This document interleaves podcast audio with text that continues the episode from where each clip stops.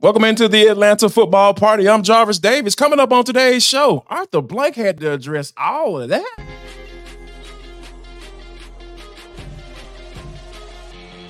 This is Locked On Sports Atlanta, and it's time for the Atlanta football party, only on Locked On Podcast Network.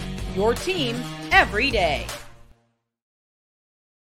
to the Atlanta football party, your home for the best Falcons football talk. It's local insight. You can't get anywhere but right here at Locked On. I'm your host, Tenitra Batiste. Alongside me are Jarvis Davis, Aaron Freeman, and Tori McElhaney. This episode is brought to you by Prize Picks, the easiest and most exciting way to play daily fantasy sports. Go to prizepicks.com slash locked on NFL and use code all lowercase locked on NFL for a first deposit match up to $100. And of course, this Atlanta football party is part of the Locked On Podcast Network, your team every day.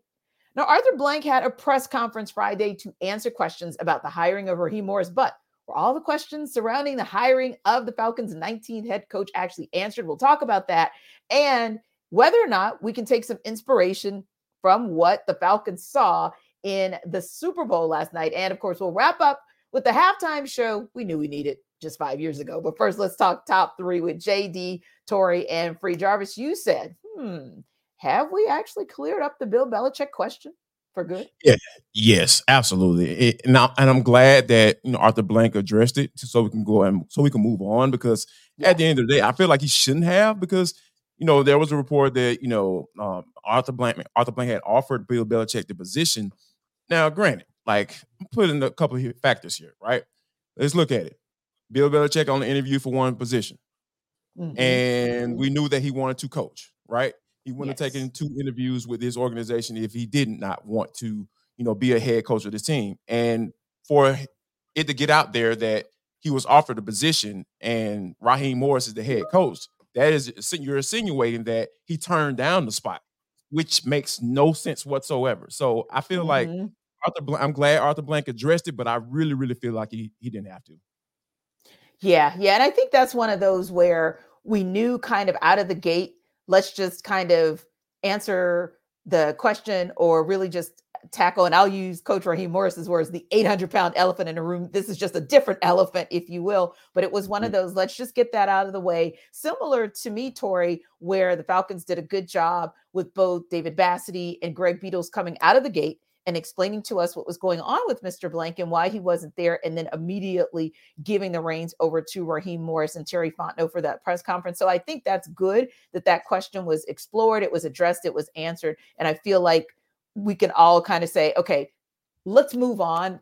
There's no story there. It's time to go. But there was a story for another intriguing aspect of both Coach Morris's press conference last year, and of course, what's coming up. We know, Tori, we're two weeks away from the NFL Combine. Free agency is not far behind it, neither is the draft. So there was conversation, and you asked a question, and you felt like, hey, the answer about QB one left no crumbs. Yeah, I I was really interested. You know, you talk about like we had all these talking points that we needed to talk to Arthur Blank about, and we needed to talk about organizational structure and the movement of Rich McKay to, to kind of off of day to day football operations. We needed to talk about what Jarvis is talking about, like the Bill Belichick elephant in the room. So all those things that covered. And then about halfway through, it's like, all right, like now let's start looking ahead. And you can't look ahead without talking about the quarterback. You just yeah. can't. That is the biggest question facing this organization, this franchise, where it is right now. Um, and I asked because I was curious because in Raheem Morris and Terry Fontenot, like their that introductory press conference, they said that their conversations about the quarterback position had been like brief and in passing, and that those plans will be developed in the coming weeks. And so I was kind of curious if you're Arthur Blank sitting there as the owner of this franchise, it's like, how long what what type of leash is there in terms of like getting a QB one plan together and to him to kind of evaluate where they want to go and what they want to do and and I asked him that and he he had a really interesting response where he said this is essentially not something that we can use a year to strategize about like that that's where this organization is right now they need answers sooner rather than later in terms of the quarterback position, especially the starter, and kind of revamping the room, I think, as a whole, too. Agreed. And he even said in the same breath, in the same answer, where he was like, "Look, I can tell you, there's not a plan right now. Like, it, there, you know, it's not been fleshed out, and to a certain extent, it's like." all of those conversations are acti- actively happening like they're having their they literally last week were having their february scouting meetings to go over draft prospects so mm-hmm. these are th- these are conversations that are happening, and, and Arthur Blank even said, you know, these these conversations are really going to pick up steam here in the next couple of weeks because they have to, because mm-hmm. all of mm-hmm. those things that you're talking about are going to be on us before we know it. Yeah, indeed, indeed. And I'm glad you mentioned that, Tori, because I feel like that was maybe one of the questions from Raheem's press conference that most of us walked away. We didn't feel like we got enough of what that meant to us. And I think just hearing a little bit more about that from Arthur Blank kind of closes that loop, especially because I think we can all agree on this po- this podcast that this team is close. Like this team has pieces. This team is not even to me they're they're closer to moving on to the postseason than they are moving backwards to a reset or a rebuild or whatever re you want to call it. So I think to know that there's just that one, and if you can really just shore up people's uh, thoughts and kind of give some confidence around the fact that we know and we're not here to play the two or three year game. We're already kind of played that and it led us to seven and 10, seven and 10, seven and 10. We're now ready to make that step forward. I think that's really good that uh, Arthur Blank was able to really round out that conversation for us because I know it was kind of a lingering question for me after Raheem's press conference as well. And Aaron, you look at it to, to, from a totality perspective. I think the other thing is just the good of seeing that Coach Roz coaching staff rounded out fairly quickly. Uh, there's a lot of good, a lot of positive feedback about names, whether the experience or no, that that's not the point, but the names and the the credentials and the pedigree that so many on his coaching staff bring to the table. I think that was a real positive as well. And just talking about coaching, the coaching staff was a part of that press conference conversation too. Yeah, I, I thought it was interesting that Blank brought that up, talking about how he kind of linked Dan Quinn's failures in Atlanta because he wasn't able to sort of maintain the coaching staff after the departure of Kyle Shanahan. And, and Blank brought that up. And sort of, I think that's one of the criticisms that you've heard about the Falcons hiring Raheem Morris, which is like he's a defensive minded coach, although we know he has experience on both sides of the ball. But, you know, he's not necessarily going to be um, calling the plays on offense. And that's kind of what's been sort of the new hotness, I guess you could say, in the NFL when it comes to NFL head coaches. Yeah. And so the fact that Arthur Blank was bringing up the idea that many of that many of the coaches that Morris has hired are sort of in this sort of pipeline, similar to what you've seen with like Sean McVay with the Rams, and that was one of the things that Raheem Morris learned uh, over the last couple of years of how to co- sort of not only hire a good staff but also set it up so that you can pr- basically promote from within if and yeah. when you lose some of those staff members, which we've seen happen a, a ton to the Rams over the last seven years. Uh, and hopefully, you know, it's not necessarily a great thing if that happens, but it usually means that the Falcons are successful if people are getting jobs elsewhere. So, like, you kind of want to see that happen uh, in Atlanta as well in the future. So, I thought that was interesting that Arthur Blank brought that up in the presser. Yeah, and I think that kind of mirrors itself to continuity as well because you got a nice mix that he has. Like Raheem retained a decent number of members of Arthur Smith's coaching staff while infusing more coaches that had that kind of potential to be that next guy who, you know, how we say each year, ooh, that's the hot guy in the coaching cycle for head coach, or that's the hot guy to move up from uh, the assistant to the, the coordinator who's going to be calling the plays. So I love the the blend there. I think that's going to bode well. But I also think the blend, to your point, Aaron, is going to be a lot in the affirmative of when, because we do know several of these guys are going to part ways within at least I'd say the first two or three years. Like Zac Robinson, I don't think anybody's prepared for him to stay for the duration of time that Raheem Morris stays, for example. But I think if that happens, like you said, it's all it's just like corporate America. I mean, you're always supposed to have a succession management plan. And if you have that plan, when these things happen, then you can just continue to move along with your strategy and your schemes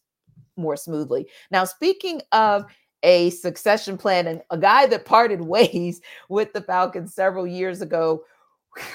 May not have come out like he wanted it to last night, but certainly we know that there's some blueprints that we can take away from what we saw in Kyle Shanahan's performance as the head coach of the 49ers, but also maybe some takeaways from what we saw from the Chiefs that can also be encouraging to this Falcons team. We'll talk about it a little bit more on the other side.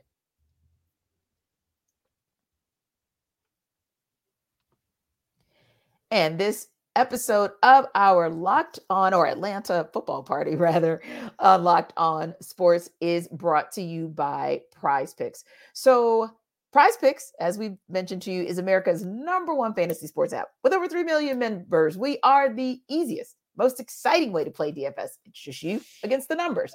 You pick more than or less than on two to six player stat projections and watch the winnings roll in. Now it's demon time on prize picks. You can now win up to get this 100 times your money with as little as four correct picks. You can turn $10, $10 into $1,000. Demons and goblins are the newest way most exciting way to play at prize picks. Squares marked with red demons or green goblins get you different payouts. You can now win up to 100 times your money, again, with as little as four correct picks. So you think about this.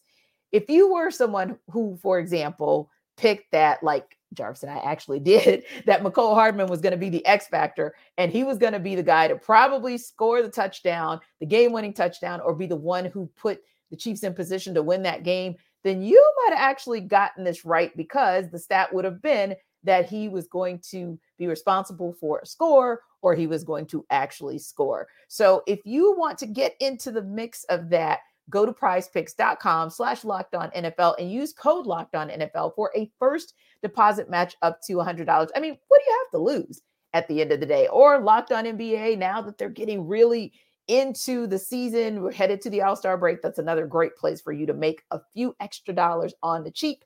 And don't forget, prize picks is picking more and picking less, but hey, it makes it easy to get $100.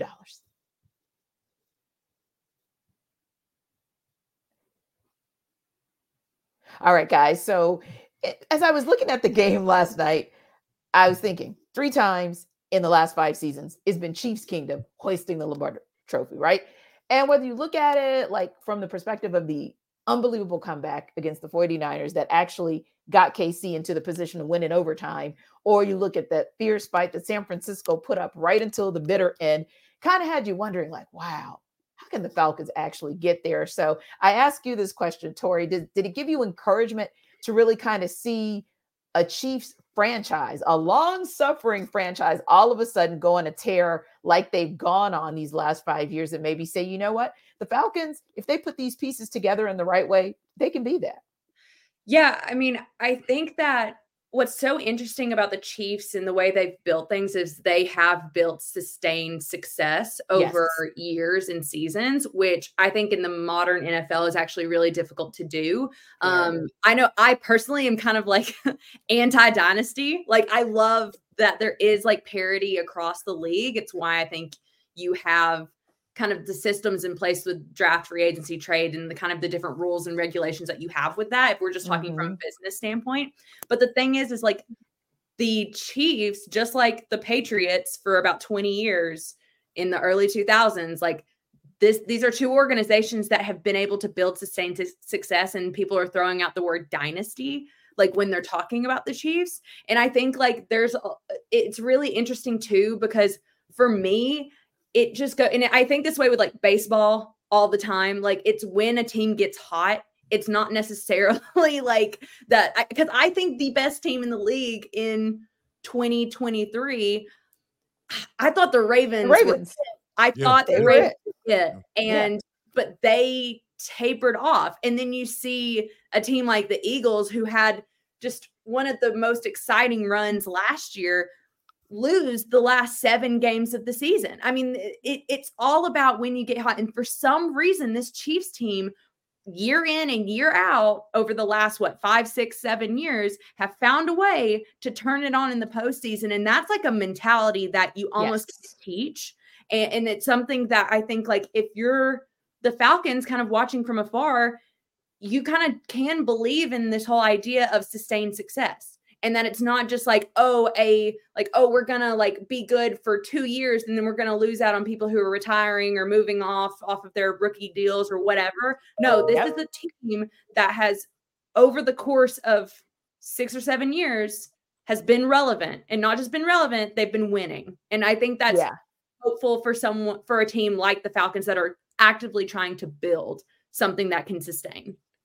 And I think that's a great point because and don't don't throw rocks at me through the through the uh, postcast, the podcast. But I think the Saints were actually probably the best example within the NFC South because I think once they actually finally got it together and got their Super Bowl, they stayed, they maintained a level of superiority over, even if they didn't win the NFC South every season, they're probably the longest sustaining of the four teams in the division. So it goes back to what you're saying, Tori. Not every year is going to lead to a Super Bowl. Obviously, even with the Chiefs, we're not talking about a three-peat. We're not talking about five straight Super Bowl appearances, but we are talking about three in five seasons. And that there's a level of sustainability, or even with the 49ers, Aaron, just going back to that NFC championship game and trying to get back to that Super Bowl and trying to erase the memories of, you know, 49ers, Ravens, always being in the conversation to be able to get there is huge too.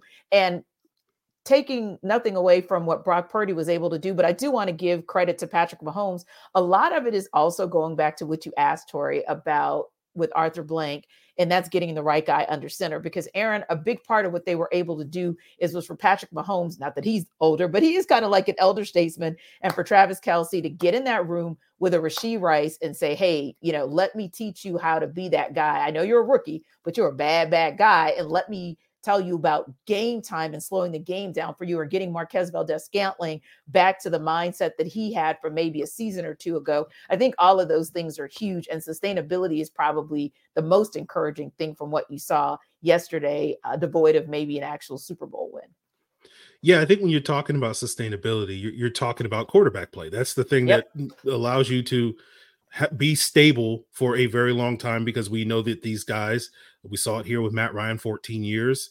You no think question. that you know Patrick Mahomes can play 14 plus years? We saw Tom Brady do it for what 22 years or whatever, whatever ridiculous number uh, he he played at for a long time. Um, and so when you talk about that sustainability of why a team like the Chiefs can sort of weather all these v- different storms, and I think the success of the Chiefs is you know, when it comes to, oh, we need to fix our defense, they were able to do that. We need to fix our offensive line, they were able to do that. And when you have a team that has the best quarterback on the planet and you are pretty consistently good at solving problems, you know, that's going to allow you to sort of come back year after year and, and be in a position to do this.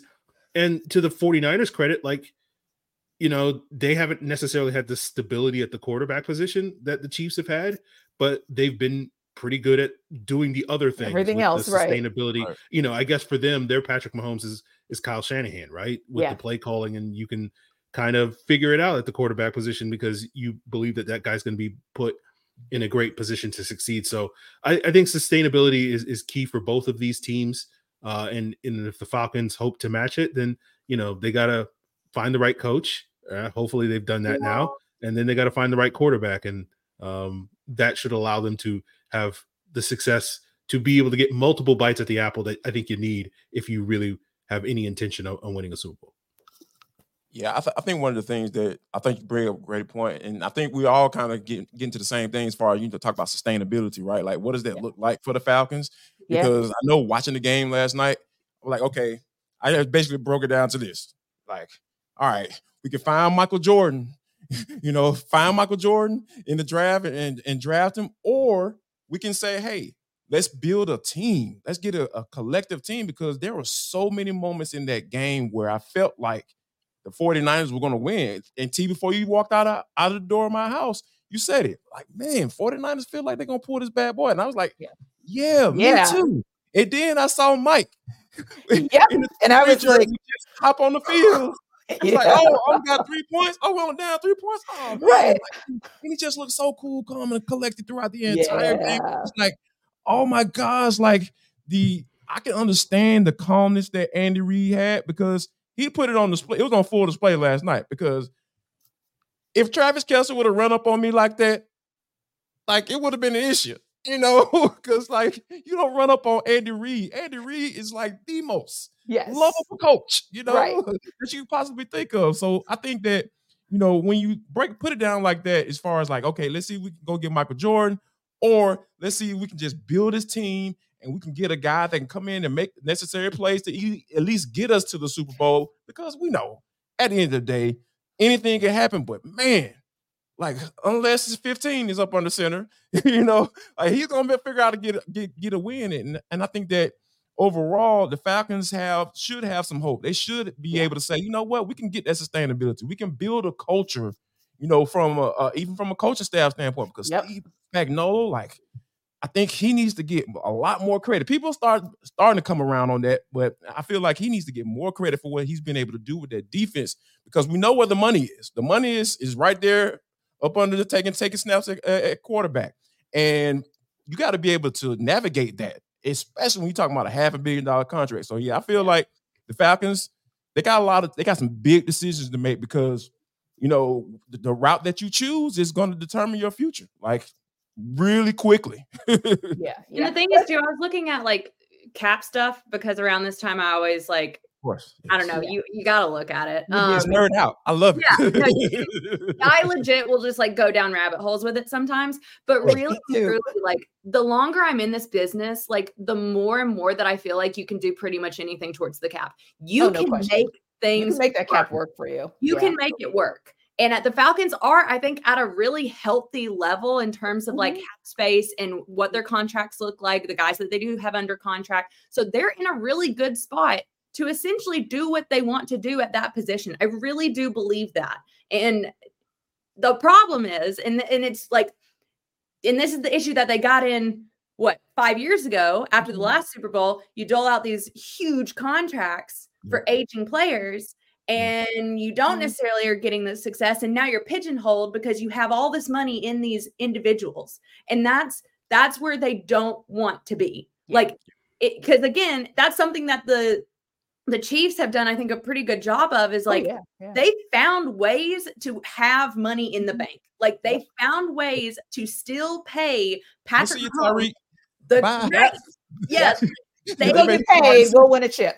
Yeah, you you gotta like give credit where credit is due, where they have made the cap work for themselves, and right. it's like the Falcons are at a really really good place in terms of the health of their cap, a place that they have not been mm-hmm. in a very long time, yeah. and so you, you want to make sure that you have that level. Talking about sustainability, like mm-hmm. level of sustained play on the field, but also sustained health in terms of an yes. organizational structure. Yes. And I think when you look at, and the Chiefs are probably the blueprint that many of us know. I, I, think I know their blueprint a bit better than I know the 49ers blueprint. It's all of the pieces of the puzzle, right? Because you have to start scouting when you kind of start figuring out Tyreek Hill is up out of here. You have to make sure that that critical piece within your wide receiver room is you may not be able to replace him one for one, but if you can at least replace 75% of what he does and you can still get a little bit more out of an Isaiah Pacheco in terms of the receiving game and other places, that takes all of like you said the, the front office,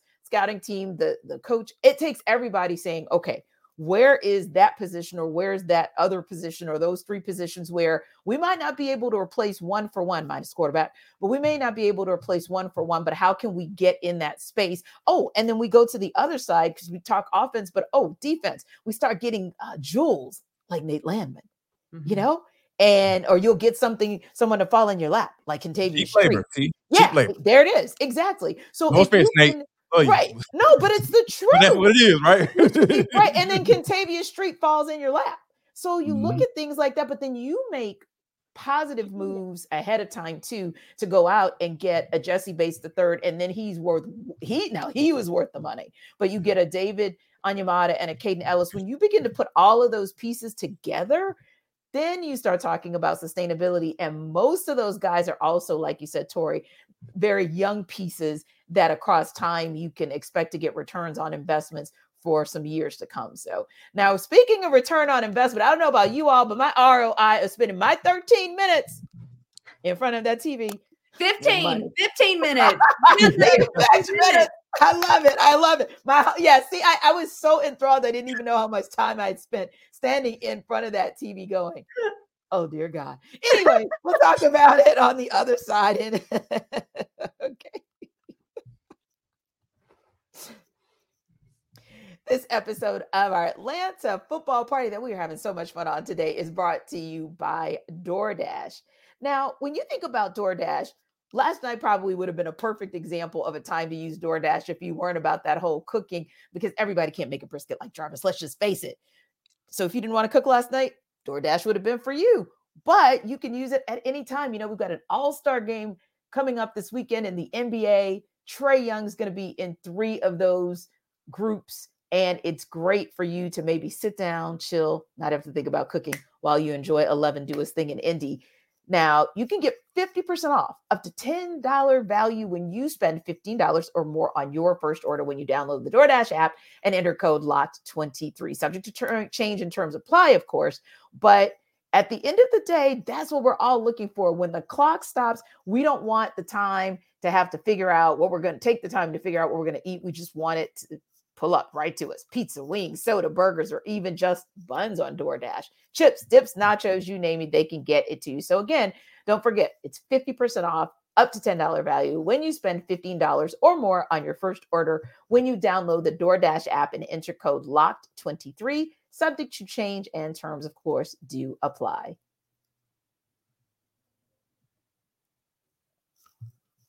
Ooh, now for the fun part. And Aaron, I'm going to start with you so you can talk about how amazing that performer was to you last night because I know you were sitting there with bated breath waiting for that halftime show. I didn't I think you were going to start with Aaron. That's hilarious. Yes, I love it. Yeah, I, w- you know, I was look, you know, I'm a big fan of Ursher. Um, you know? you know, like we we do this thing at, at the Super Bowl party I go to where we basically come up with five songs that we think the person's going to sing, and whoever gets the most right, you know, wins Oh, a small prize or whatever. Nice. Uh, and um, I was I was so upset. You know, there was a one downside. I, I only got four out of five. Usher didn't play. Uh, you remind me, and I was like, Usher, what are you, what are you, what are you doing? You know, you know. But that was the only downside of that entire performance that I, I didn't get five out of five. Um, it was a great performance. You know, as he said, he brought the what what what was it? He said he brought the, the world, to the A. air. Yeah. yeah. Yeah. So it, it was it was nice to get some love. You know, given that the the last time Atlanta hosted a Super Bowl, it wasn't a very Atlanta themed halftime show, and I know that was very upsetting to a lots of folks. And we've seen what an Atlanta themed halftime show could potentially look like some of the, in some of the recent years, and um, it was it was nice to see that from Usher. Was he top five for you as far as all time performances?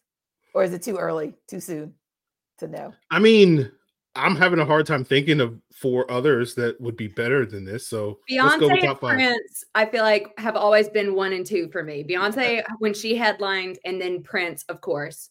Like, Yeah. but other than that, like, I mean, the Shakira J Lo one was cool because That was was good. Yeah, that was cool. Yeah, Yeah. that like was. that. I that thought that was cool, and then I thought like uh the um the hip hop one from a few years ago. Oh yeah, Dre, Mary Like J. Dre, Snoop, Snoop, yeah. yeah, and Snoop. Yeah, Eminem, yeah. Yeah, that was up like, yeah. I, I thought that was cool, but like I would put it in the top five. I had Yeah. so much fun. Like, Yeah. I mean, the man was he was doing great. He needed a towel, but like he was giving it his all.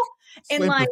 I was having so much fun. It was so funny because it was like um the ro- the roller skates. you- That's when the performance really changed. Yes, that's when it went from Usher to Ursher. right. Yeah, Yes. when he put those skates on, and honestly, like, got to give it up for Alicia Keys. She was stunning. That Yeah. outfit was stunning. Oh my goodness, killing yes. it. I was just like, my boo. The whole like You're in your element. in my soul. And uh-huh. then like her coming out, I thought Luda, okay, I y'all know we were there. Luda has repelled from the ceiling before and performed. So Yes, I was yes. fully expecting the man to like as soon as I was like, all right, Luda's coming. Like, where is he?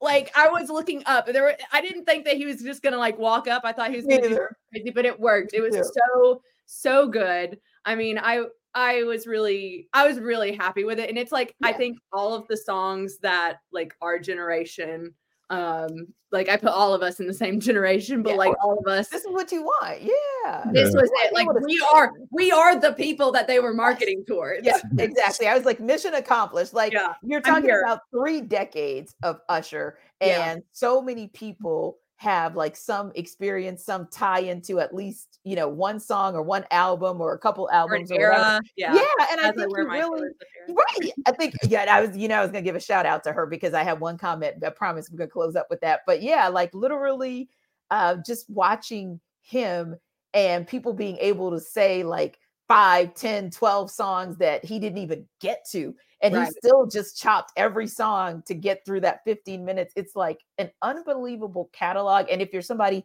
who can see the nuances of everything that performance when you re put it on repeat it's phenomenal. But jarvis would you how would you think?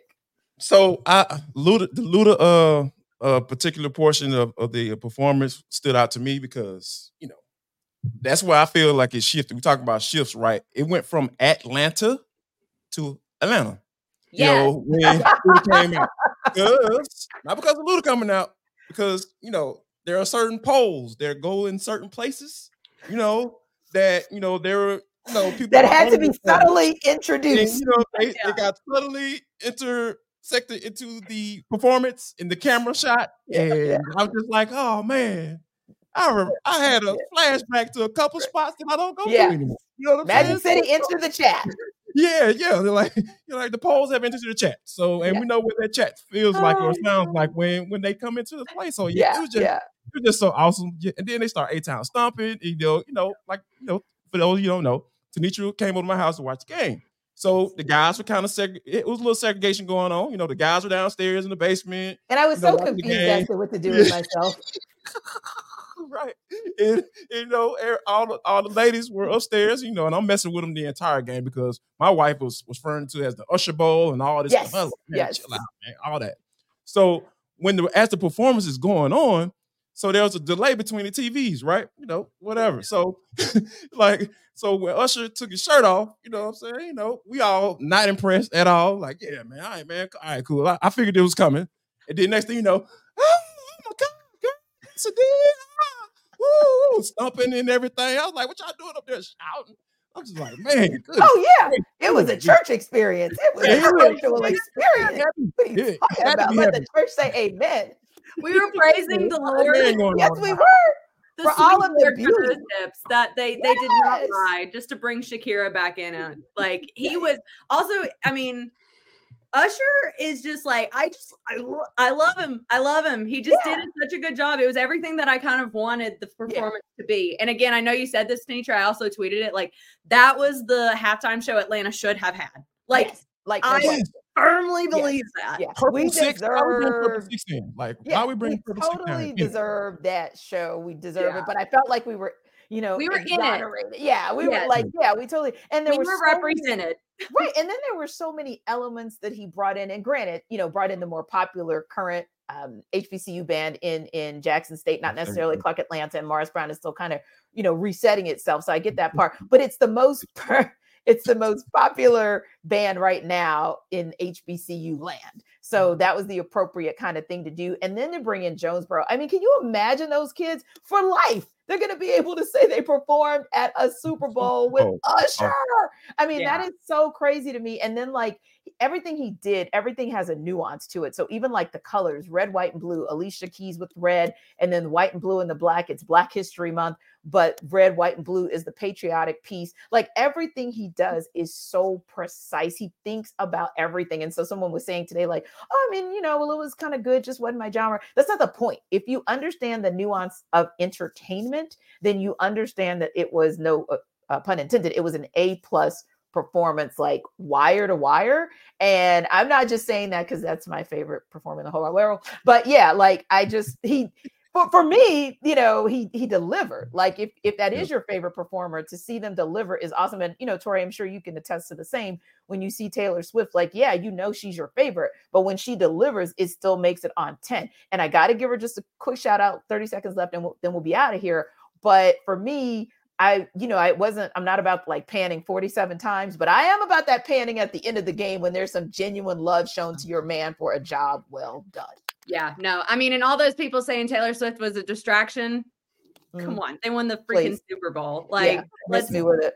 Let, it, It's not cool to hate Taylor Swift. I can it's tell y'all that right now. Everybody can just yeah. stop it. Press like, on. let her live her life. Yeah, it's fine. It really my is. accent is coming out. Right, really exactly. Yes, yes, Tennessee yes, just yes. Tennessee just entered the chat, boy. Like, okay, y'all got Tori. Y'all got Tori Tori from Tennessee Tori. So yeah, I like totally agree with you. Like, don't hate on Taylor. Like, if you you know, there's some things if you want to Oh, hate on, man. there's some more Whatever. important things in the world. Too But yeah, move, the world. yeah, move right along. But yeah, Usher, we'll see you soon in Atlanta. Thanks for stopping by the Atlanta Football Party. Remember to like and subscribe to our YouTube channel. We'll see you tomorrow for the Atlanta Football Party Dogs Edition.